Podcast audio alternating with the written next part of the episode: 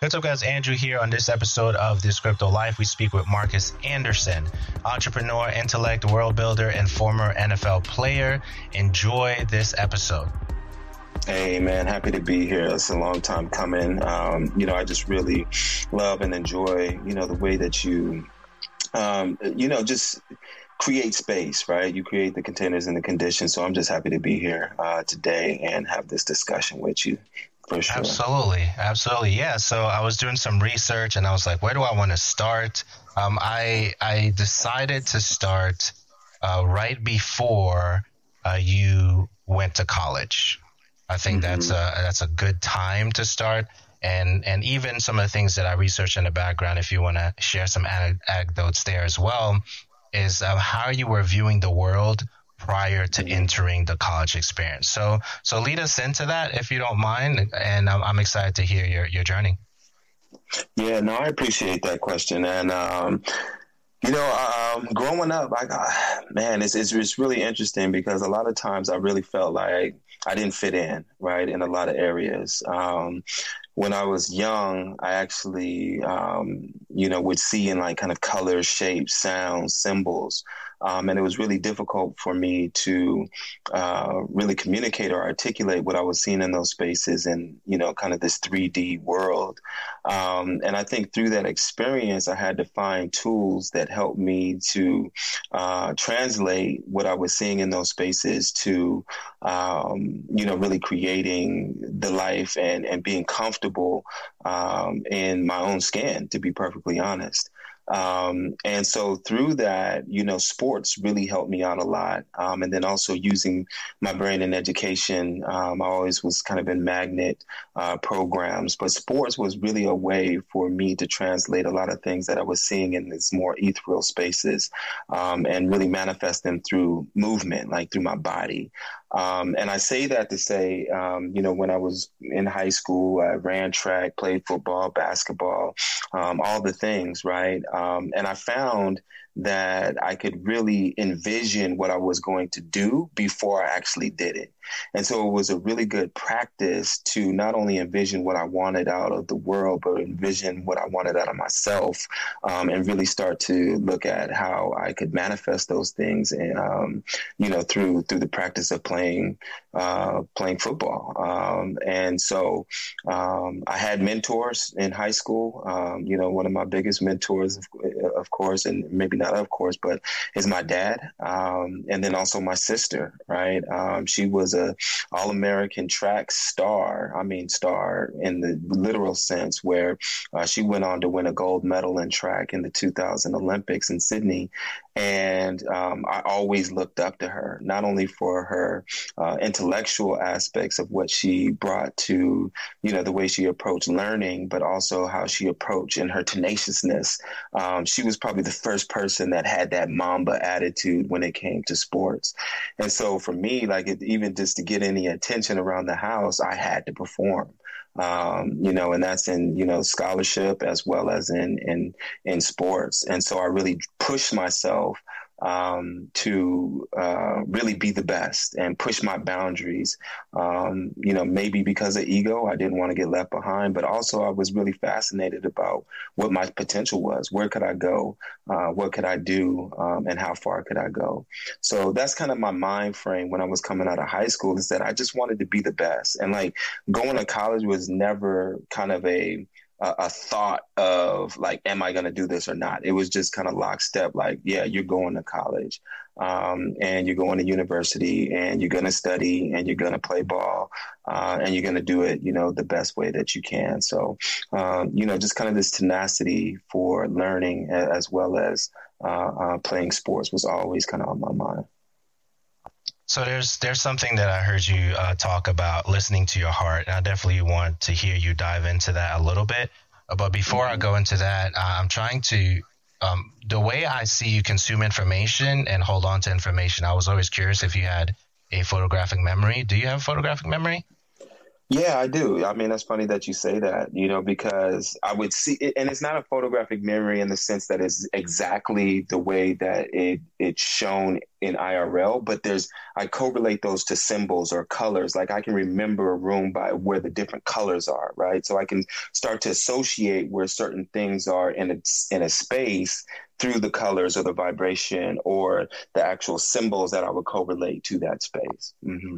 Yeah, so that that really um, was intriguing to me when I when I heard some of the things I was um, researching before this conversation, and and I heard you you know share about listening to your heart, you know, inhaling and exhaling, and depending on how that makes you feel, um, then you would um, go with that information that you just received from that. Can you talk about that a little bit?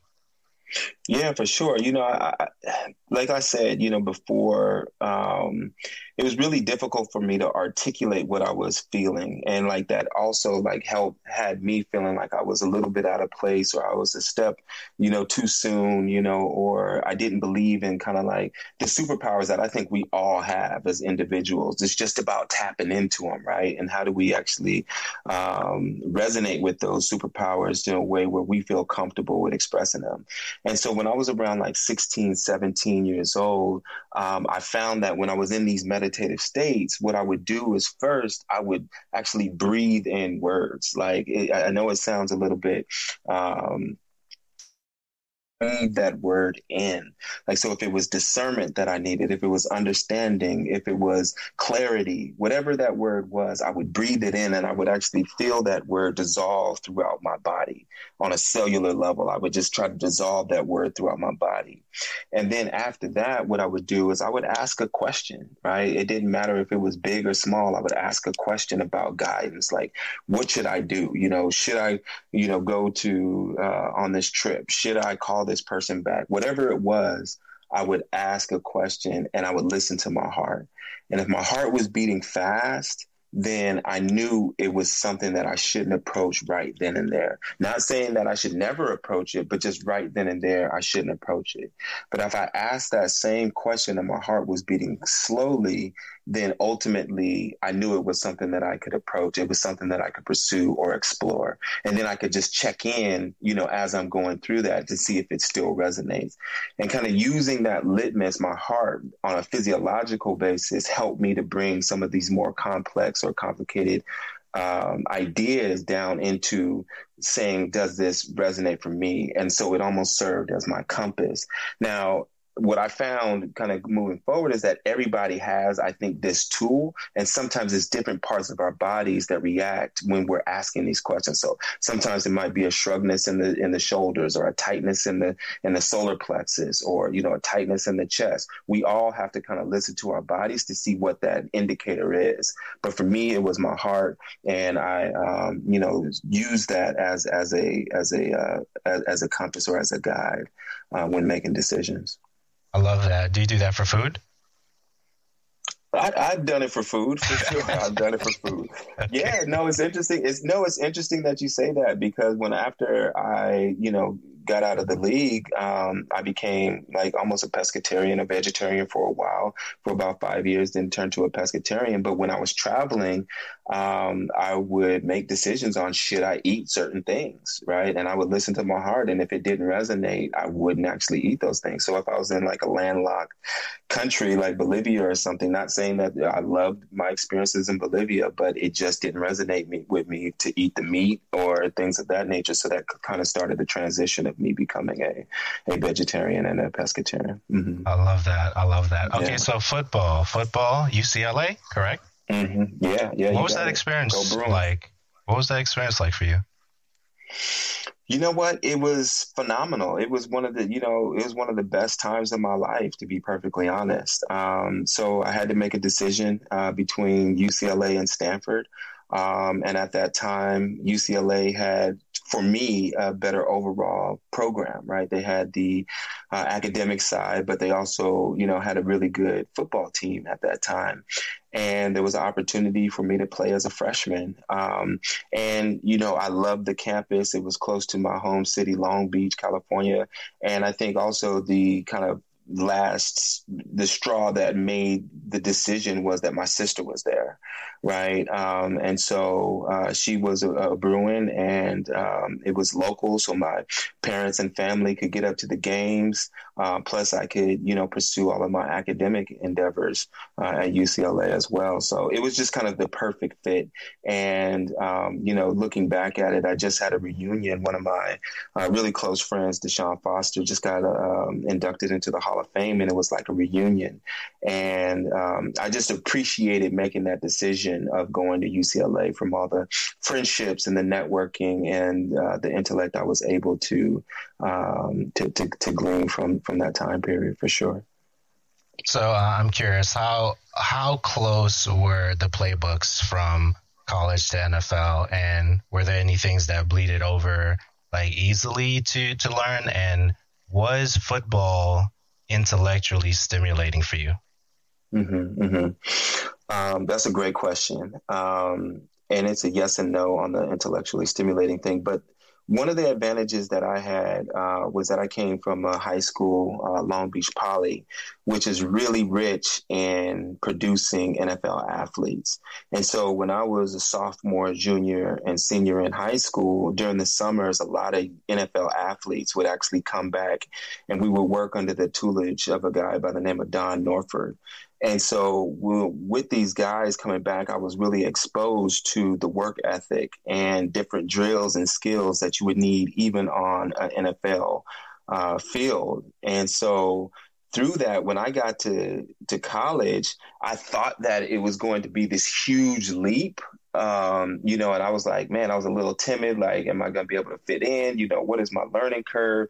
Am I going to be able to jump in now or do I have to redshirt? So those were questions before I got to training camp. But when I got into training camp, it just seemed like the game was a lot slower because I had exposure to so many great athletes during summers um, at, at, Long Beach Poly. And so I appreciated that aspect of it. And so that transition from college um, to the pros was also, you know, a little bit easier because when I got there, I was just like, you know what? Um, one of my mantras is that I'm going to work harder than everybody else. Now, if somebody just flat out beats me um, and they're better than me, then I'll give them that, right? Kudos to them. But you're not going to outwork me um, and you're not going to be smarter than me when it comes to being prepared to play the game. And so I learned that from the NFL guys in high school. So each of those transitions I thought would be, you know, greater, but ultimately when I got into the mix, I just kind of melted in there and I just gave my best, and, and my best was good enough. Mm-hmm. Mm, so, so what you're saying is on a slant route, I can take you. I don't think so. I, you know, I mean, I, I, I, I wouldn't want to give that to you, but you know, you might have, you know, some, some quick feet. You know, I, I don't know, but uh, but but you know, I, I really, you know, and, and, for me, a lot of it was in the preparation, right? So I would watch film on my opponents. Um, and I think, you know, I still utilize that skill uh, in life, but um, I think a lot of the times when you play athletics, 90% of it is preparation. 90% of it is mental. The more you know before you go into the game, the less time you have to use to react, right? And so I would really focus on what are the cues, uh, what are the things that I can pick up, uh, the similarities, the patterns that I can pick up in preparation uh, in order to not have to react so so so so much on the field. Mm-hmm. Mm, one of the things I, I remember reading in Kobe's book was uh, he took classes outside of basketball to get better with his footwork. And when you see, you know, how he navigates, um, of course, rest in peace. When you see how he navigates uh, to create a shot for himself, the footwork was, you know, the best of the best, right? So, mm-hmm. what did mm-hmm. you do uh, physically outside of football? Mm-hmm. You know, things that you didn't mention yet to prepare you for different, you know, things on foot, you know, in football? Mm-hmm.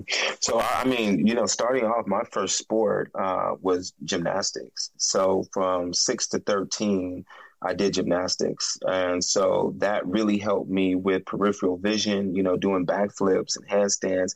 It helped me with body control. Um, it actually, I believe, helped me not to get injured uh, in, in football, um, where I knew how to roll. I knew how to like kind of get out of the way. I knew how to uh, create uh, space or you know my peripheral, or my body control. Uh, all those things actually helped me to to become a better football player. I love that. So transitioning mm-hmm. from football, um, the value of mentorship. Can you talk about that a little bit? I think mentorship is everything. I think we all need to glean off of somebody who's been there before. Um, and I think this is in every aspect of life. You know, we have to understand that people have knowledge, they have experience. Um, that we may not have. And so when we're uh, embarking on a journey, we have to listen to the ones that have come before. Um, and that doesn't mean that I think mentorship doesn't mean that we have to take everything that a mentor says because we are individuals, but it does give us an opportunity to see if it resonates for us and seeing if it's something that we want to take forward with us. And nine times out of 10, it should be something that we take forward uh, with us. And so, um, you know, when we have our mentors, and I, have had plenty of mentors during my life in so many different areas and so many different facets. It's like a door. I look at mentors as keys, right? Um, and with every mentor, you get new keys to open up new doors uh, of understanding um, and relationships and wisdom uh, that you might not need right then and there, but at some point in your life, you have those tools in your shed that you can utilize in order to make better decisions. So uh, I think mentorship is one of the best things that we have.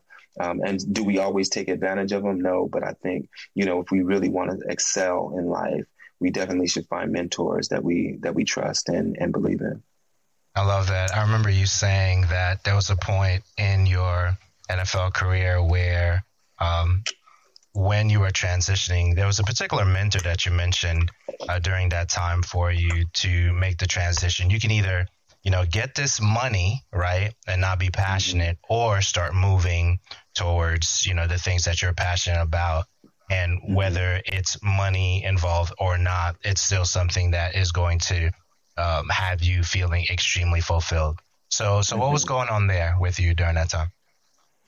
Yeah, so you know, um, and I'm gonna be I'm gonna be brutally blunt. Um, uh, you know, I got drafted by the Green Bay Packers, and um, I loved it. Um, I did really well. My first year, I was Defensive Rookie of the Year. I was Pepsi, Pepsi Rookie of the uh, Week numerous times, and I also was a finalist for, for Rookie of the Year in the whole NFL. And um, I think through that process, I loved the game of football, but I also always had other things that I wanted to do. My dad was an entrepreneur, my mom was an entrepreneur and, in real estate, and I saw them, you know, always kind of take their own um, future into their hands um, by be, you know basically determining where their income was coming from. And I was always so fascinated by how business worked. And so uh, even when I first got into the league, or even before the league, I wanted to explore what entrepreneurship looked like. And that didn't really sit well in the NFL. You know, they want you to be 100% just focused on being a football player, to be perfectly honest. And I remember when I got traded to the um, uh, the Oakland Raiders at the time, you know, one of the GMs came up to me after practice and he was like, Marques, you can play in this league as long as you want to, you know, but you got to stop doing all those other things off the field. And, you know, Andrew, when I tell you like the passion for the game, like left my body, like right then and there, I mean, I had never mm. felt anything, you know, so visceral in my life. Like it was just like this, this disappointment, but it was also this disconnect that happened all at the same time. And I really kind of just checked out after that. And then I got traded to uh, Denver, uh, and um, it serendipitously, like I was actually staying at a hotel there. And this guy by the name of Dirk Van Berkel just came up to me one day and it was like, Hey, you want to have dinner with me and my buddies? And I was like, Sure. Um, and he started talking to me and I found out that you know they were pilots right? They had and not just eh, commercial pilots but they were cargo pilots. So they would you know take foods and goods and services all over the world. They would take parts for airplanes around the world. And they were working on a project in one of the private hangars there where they were transitioning or converting a large passenger uh, aircraft into a cargo aircraft. So they were stripping out all of the seats, you know, in the fuselage and creating, you know, a cargo uh, bay. And then they were, you know, retrofitting a door and then changing the propellers and doing stress tests on the fuselage. And I was just super fascinated by this this transition of of, of this plane, which was kind of serendipitous to the transition that I wanted in my life. And so this mentor, uh, Dirk, he really kind of took me under his wing and taught me so many things about the aviation world that when it was actually time to sign another contract, you know, my, I told my agent, you know, I appreciate everything that you you've done for me, but I'm moving in a different direction. Um, and I felt comfortable. I didn't have all of the details, but I had a direction. And I think, you know, for anybody listening, you know, if you're doing something that you don't want to do, like it just doesn't resonate with you, find something else to do and follow that passion, right? Even if you have to experiment with what that passion is, don't sit in something that you don't resonate with. And that was kind of one of the best decisions that I ever made, even though I didn't have all the details. Um, and a lot of people looked at me crazy. How are you going to forego all this money, you know, in order to do something different? But it just felt right. And it felt like something that I could fully express myself in. And so I, I, I you know, I, I leaned upon my mentor at that time and I made that step. Mm, love that. Love that. Is this around the same time you considered um, doing the traveling? When did that come into play? Yeah, it came around, the, you know, the last time. I mean, I, my first international trip actually came when I was at UCLA. Um, I I was 19 uh, when I got my passport, and my first international travel was to Lagos, Nigeria. And when I tell you, when I got off, at first I was so reluctant to go, you know, because the images that I had of Africa at that time were very uh, Anglo Saxon, white, patriarchal images of what Africa was, right? You saw the poverty, you saw the flies, you saw the, the, the, the, the malnutrition, and you saw all of these kind of negative connotations of what Africa was. And so I was very reluctant. Like, I don't know if I was at that time ready to face that realization realization of you know where my roots actually came from. But ultimately, when I got off the plane, Andrew, when I tell you I saw the largest sun, it was orange. I remember it vividly, so so vividly. I saw the largest sun that I had ever seen in my life. And it was just staring at me, right? And then not only that, but the smells were so familiar. It just felt like home. It felt like a new beginning for me. Um, and what really, really impressed me is that, okay, the infrastructure of Nigeria, Lagos at that time, looked like literally nobody had touched it in like 40 years. Like, I mean, the roads were, were depleted, you know, the buildings were falling down, the traffic was atrocious, the, you know, pollution.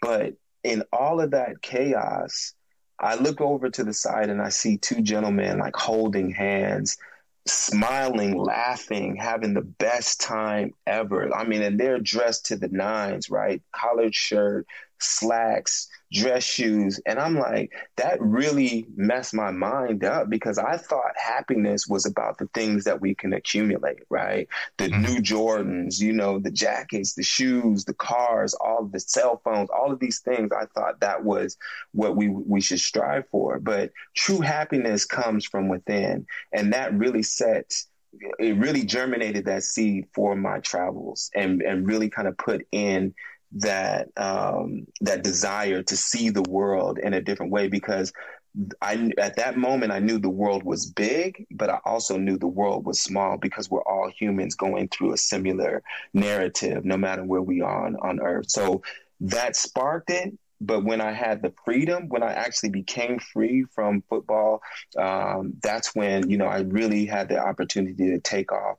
Where I went over to Europe, I was there for like I was supposed to be there for like three weeks. I ended up being there for ten months, um, and I really started to dive into history and where not only my culture came from, but where from other you know cultures actually came from, which helped me reflect on on on who I was as a person uh, and learn about other people and where they came from. I love that. So essentially, 81 countries later, uh, you're saying that we're all the same.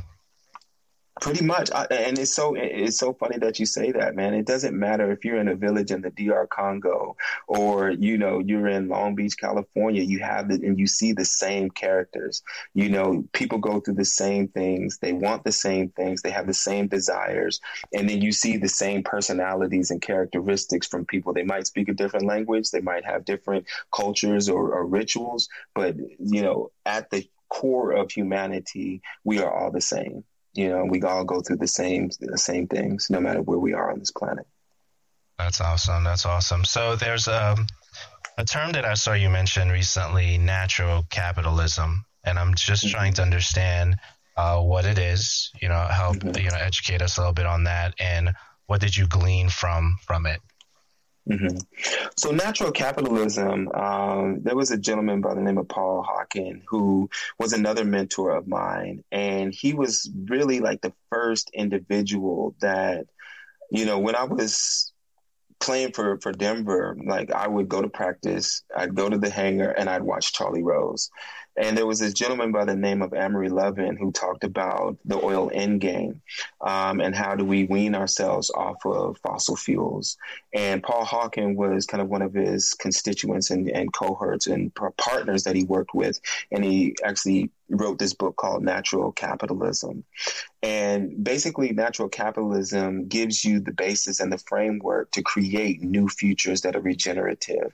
Where if we're building societies and we're building city planning and we're building products and services, how do we close the loop to where those could be sustainable and regenerative? And this was the first book that actually I could I could grasp to see the solutions that I've always been envisioning, right? How do we, since I was little, like how do we actually create and and almost manufacture a solution for all these things? And that was always a disconnect for me. It's like with all these resources in the world, why is there war? Why is there not peace? Why are you know is there poverty? Why are we over consuming energy? Why are we doing all these things? And natural capitalism was a framework that helped to um, look at at different materials, uh, different structures, different systems, uh, and how we could actually create more regenerative and sustainable futures.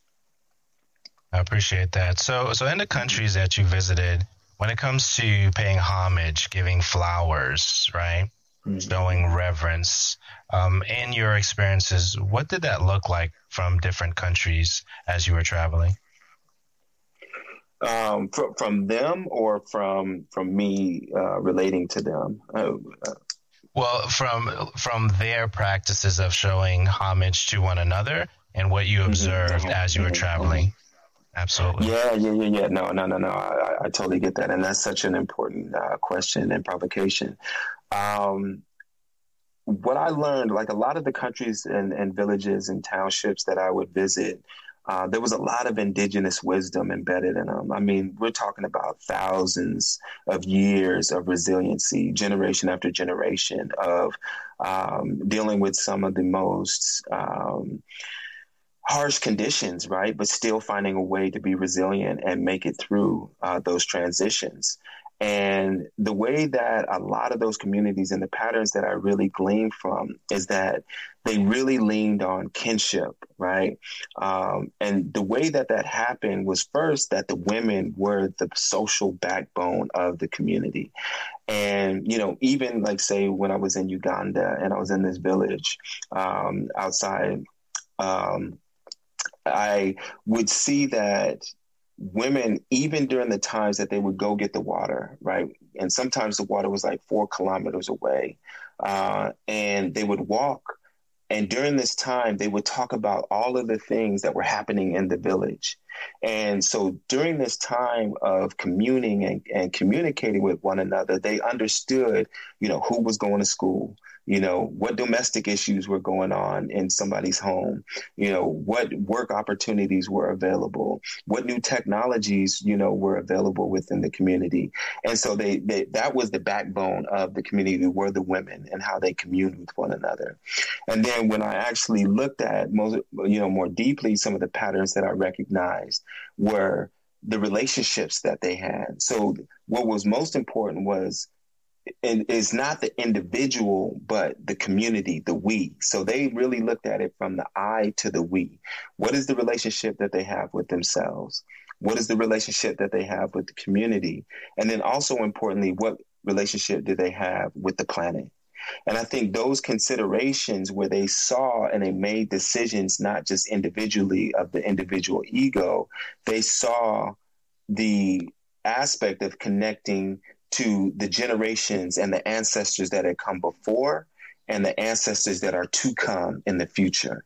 And when I, you know, when I when I understood this concept and I started to recognize these patterns, these communities could could survive anything and they could create some of the most innovative things that could last for centuries because they had these considerations at the beginning and the con- conceptual aspects of whatever they built right? And so that really started to see where it went from the i human to the we human.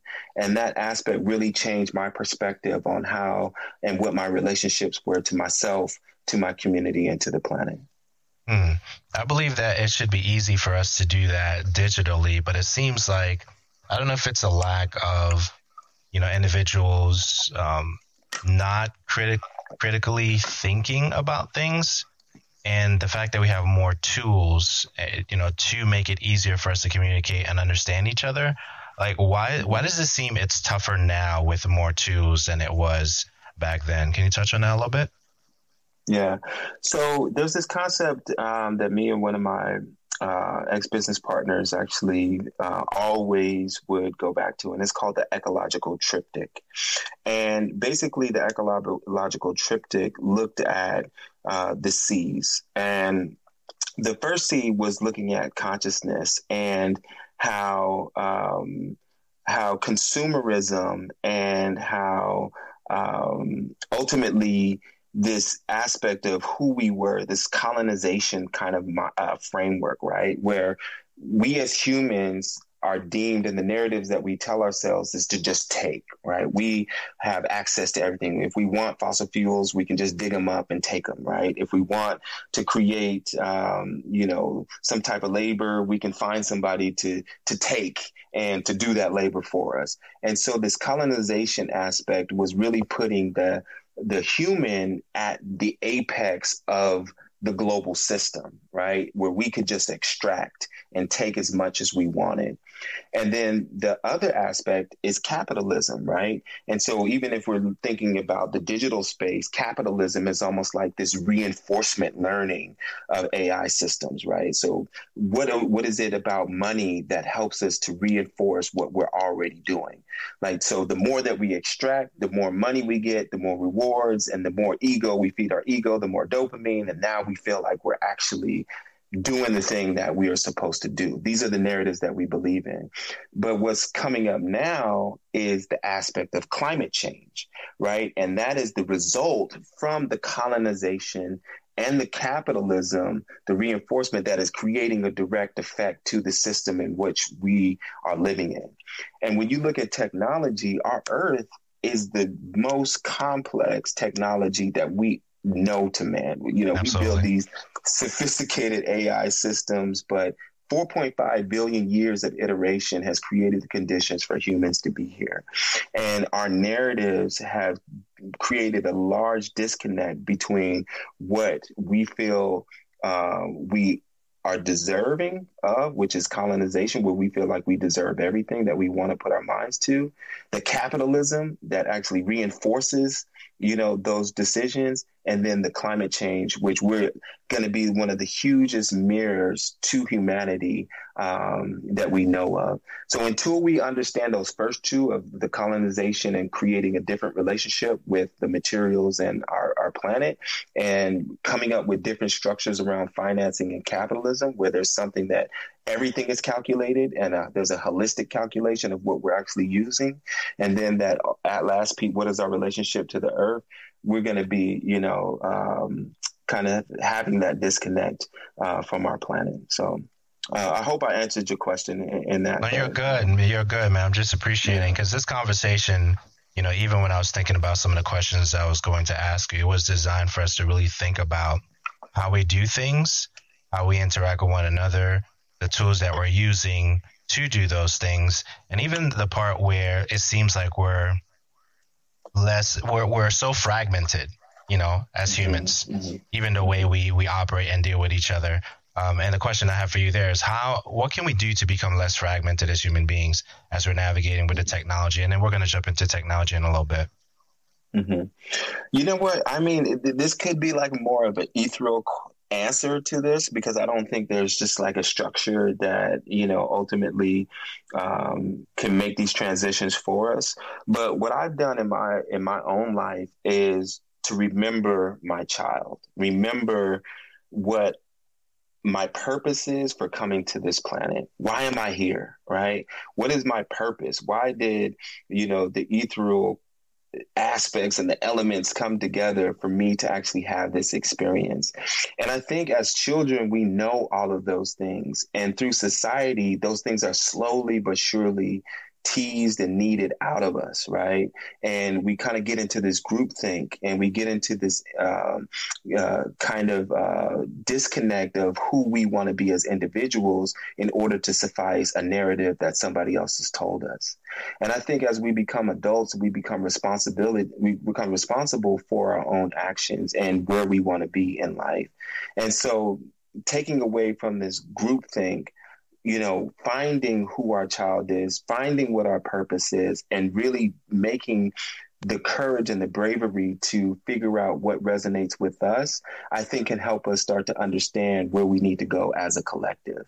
And really getting out of this aspect of the I human, we don't stand alone every person is identified by a relationship, whether it's our family, whether it's our friends, whether it's people that we don't know, we are all defined by something else. And so, through that aspect, understanding that we are a collective, even by default, then we would make better decisions, you know, for our own uh, selves that would ultimately change the framework and how we envision the world and how we approach the world, uh, and what things that we're bringing into the world, the products and the services services we create, the biases, the inherent biases that we have when we're creating systems. Um, and so, I think those transitions of self identification understanding our purpose of why we're here, and then ultimately understanding our position in the larger ecosystem of society and, and, and community uh, can help us to make those transitions. I love that. I love that. So before we get into the technology stuff, I definitely want to ask G Media. You have any thoughts before we jump into some some technology conversations? G Media. No, just listening in, man. It's uh, smooth silk for my ears. It's like just you talking about everything from um, the beginnings to like you know, breathing in the words. I'm like, damn, like I was like trying that out, you know, like just have my mic muted. I'm like, damn, let me think about the words, like really, because we hear about the power of words, and you know, we spell, right? We we're, we're literally magicians. Life is alchemy. It's all like transmutating energy. So to hear you talking about some next level things, that's uh, very inspirational, uh, and um, it, you're, you're going on such deep levels, like even on this recent topic, like you said, on, on structure, can it's, it's going to be more complicated and, and, and just crazy, man. It's insane hearing you talk about uh, all, all, these things from fitness to gymnastics to becoming more agile and then the passion aspect. It's it's really just like life is as simple or as complicated as we make it. So you're touching on so many uh, deep topics on like some next level esoteric like wisdom to simple things people can do like even what you touched based on the uh, community aspect. I'm like damn like yeah when they go out getting the water just that trek that travel alone is like sustaining and molding and shifting the community and strengthening it. And here we are twiddling our thumbs on like a tablet and we can't even go outside. You know like it's crazy. It's crazy to just think of um sometimes I say that, and I'll just finish off with this: is like, you know, the ancient knowledge or like the stuff in the past, right? In in many ways, we're not advanced. We're we're worse off in many ways. So.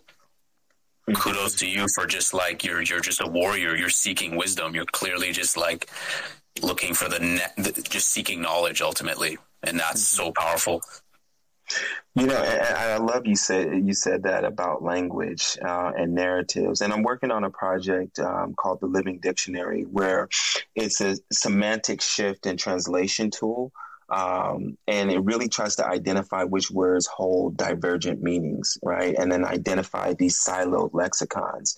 And and I say that is because as humans, we automatically think that every word that we use people have the same interpretation of that word, right? But one word could have so many different meanings depending on our references, depending on our past, depending on how we are currently feeling in that in that time, or even the geographical location in which we're living in. And so this living dictionary really is to start to tease about, you know, what language is being utilized as a tool for our understanding and really seeing where those things break down. So I could be here in California, you know, thinking that one word means something and someone in Kansas could hear that same exact word and have a totally different interpretation of what that word means. And so their narrative around that is going to be totally different. But when we talk, you know, we feel like we're speaking the same language, but our references are really not communicating the way that uh, we think that they are, which causes a lot of communication breakdowns. And so, you know, that that aspect that you brought up, language, is so important, and I call it the coding material for our reality you know and i really think that language is something that we really need to be particular about how we use it the narratives that we create in order to create these more uh, uh, futures sp- specifically in this new digital technological space. Um, because if you look at around like it's just like cancel culture everywhere. It's like if you say one word or you say one thing that doesn't resonate with what i believe then i just want to cancel you right? It's no more like critical thinking or communication on thought to seeing like where is that divergence happening and how do we come to uh, understanding. We might not agree on that understanding, but at least we can have that conversation without just immediately canceling somebody. Okay, so fair. Uh, go ahead, Jimmy. I'll go after you. I was just saying, uh, yeah, I mean, people are reacting, not responding. Mm-hmm. And um, they need to learn to agree to disagree and not fight for who's right. Two people can be right at the same time. Mm-hmm. Indeed, and that goes for what the future looks like, right? We're we're we're almost on a flat surface, and people are creating behind the scenes. They're creating new systems. They're creating new structures. They're creating new currencies. They're creating new ways to to to, to connect. And, you know, sometimes those things aren't going to mesh, but we have to have some type of tool uh, to understand one another uh, in those transition periods. And I think it's so important that we utilize language in, in a way that's productive instead of counterproductive. Yeah, so I want to divide the room. Do you agree with pineapple on pizza? Why or why not? Let's divide the room real quick. Let's loosen the tension a little bit. Why or why not? Make a make a case for it, or or not. What what do you what do you think?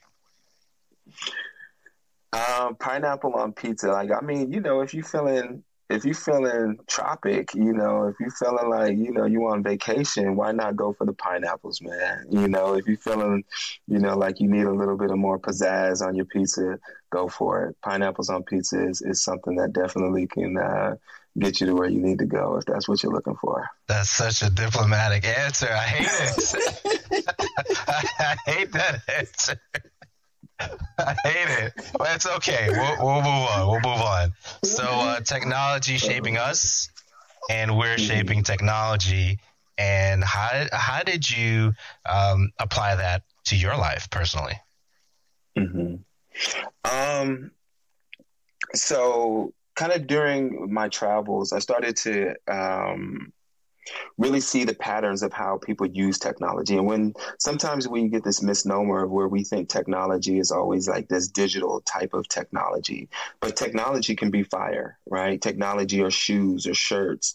Um, technology is something that um, is utilized as a as an art or a craft and that's where it comes from you know the greek word techne which means to you know the ability to create uh, or to create art or a craft and so, you know, technology has always been with humanity. Um, and so, through this aspect of technology, um, we can't isolate or break down where technology is not affecting us. right? And so sometimes we have these biases where we're creating this thing that's abstract, that's outside of us. But quantum physics, you know, states gentlemen like Niels Bohr, Einstein, you know, Niels Bohr came up with this uh, experiment called the split uh, the slit experiment where he saw that an electron could be a wave as well as a particle. But until he became the observer, right, and part of the apparatus, then he couldn't determine whether it is a wave or a particle, right? And so to say that is there is no boundaries between technology and humans. Right? As we are creating technology, technology is also creating us.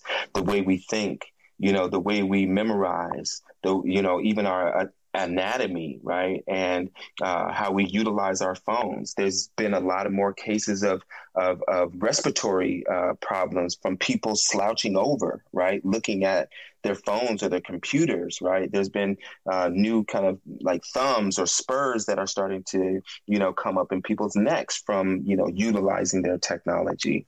Um, and even if you look at it further, like I'm sure everyone has a phone that's here.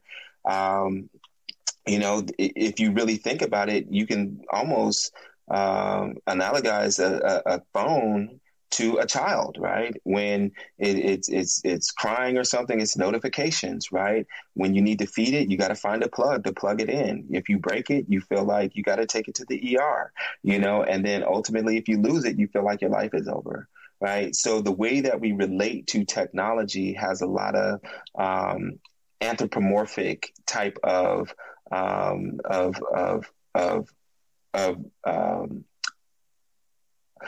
patterns where we start to look at technology as humans. And it's now more and more being integrated into our lives. I mean even if you look at the internet if you were to ask someone under you know 14 life without internet they wouldn't be able to imagine the world without internet right?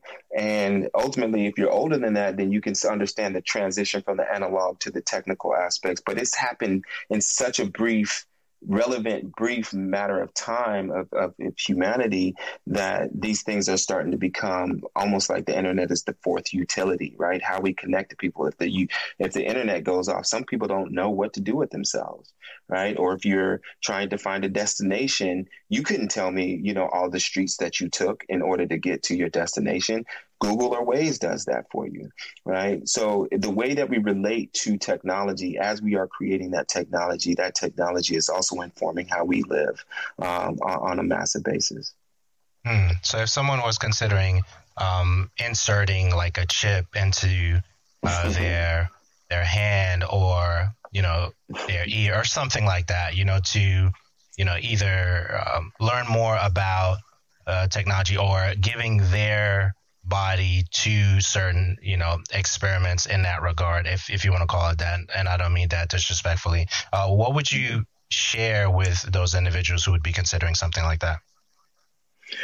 Yeah, I mean, it's a personal choice, right? And, you know, um, in 2017, I made the personal choice to put an RFID chip in, you know, my hand, you know, in order to really as a provocation, um, you know, to breaking down those boundaries. But, you know, ultimately, you know, we all have cell phones, right? That have about 15 trackers on them, right? And that can do multiple different things. Um, and so when I actually put the chip in my hand, I wanted to break down the boundaries between organic and non organic materials, right? What could I do uh, and how would I live if my body was the key to access?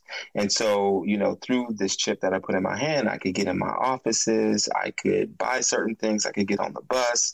I was living in Scandinavia at the time in, in Norway, and this was more proliferated than, say, in the West, uh, West West.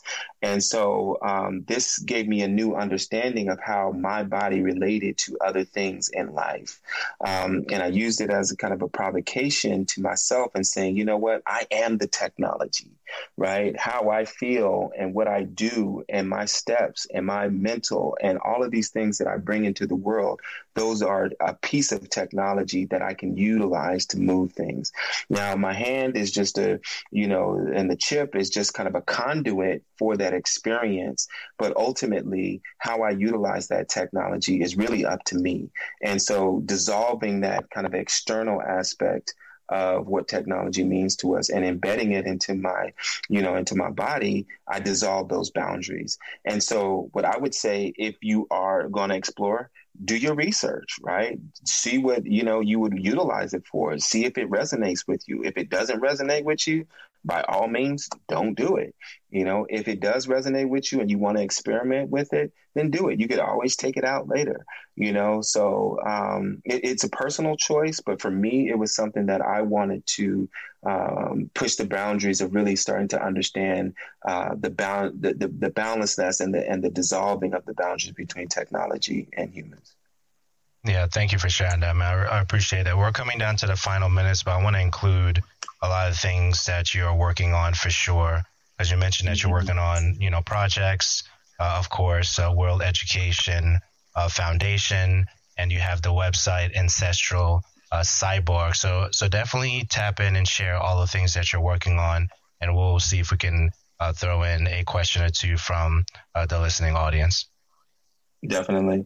Um, so in 2009, I created this um, organization called the World Education Foundation, um, where we did different developmental jobs around the world. Uh, from the DR Congo, which is our first project, where we help rural farmers transport this bark called quinine or quinquina into the main city of Bukavu to be processed into malaria tablets.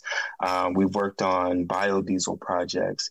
Um, I've worked with refugees uh, in Which is the uh, Western Sahara or uh, the southern Algerian part of, uh, of Western Sahara, uh, help them to develop and start to communicate with um, what is important for them and create new products and, and, and innovations that would help them gain incomes um, and a sense of of, of pride um, and, and innovation.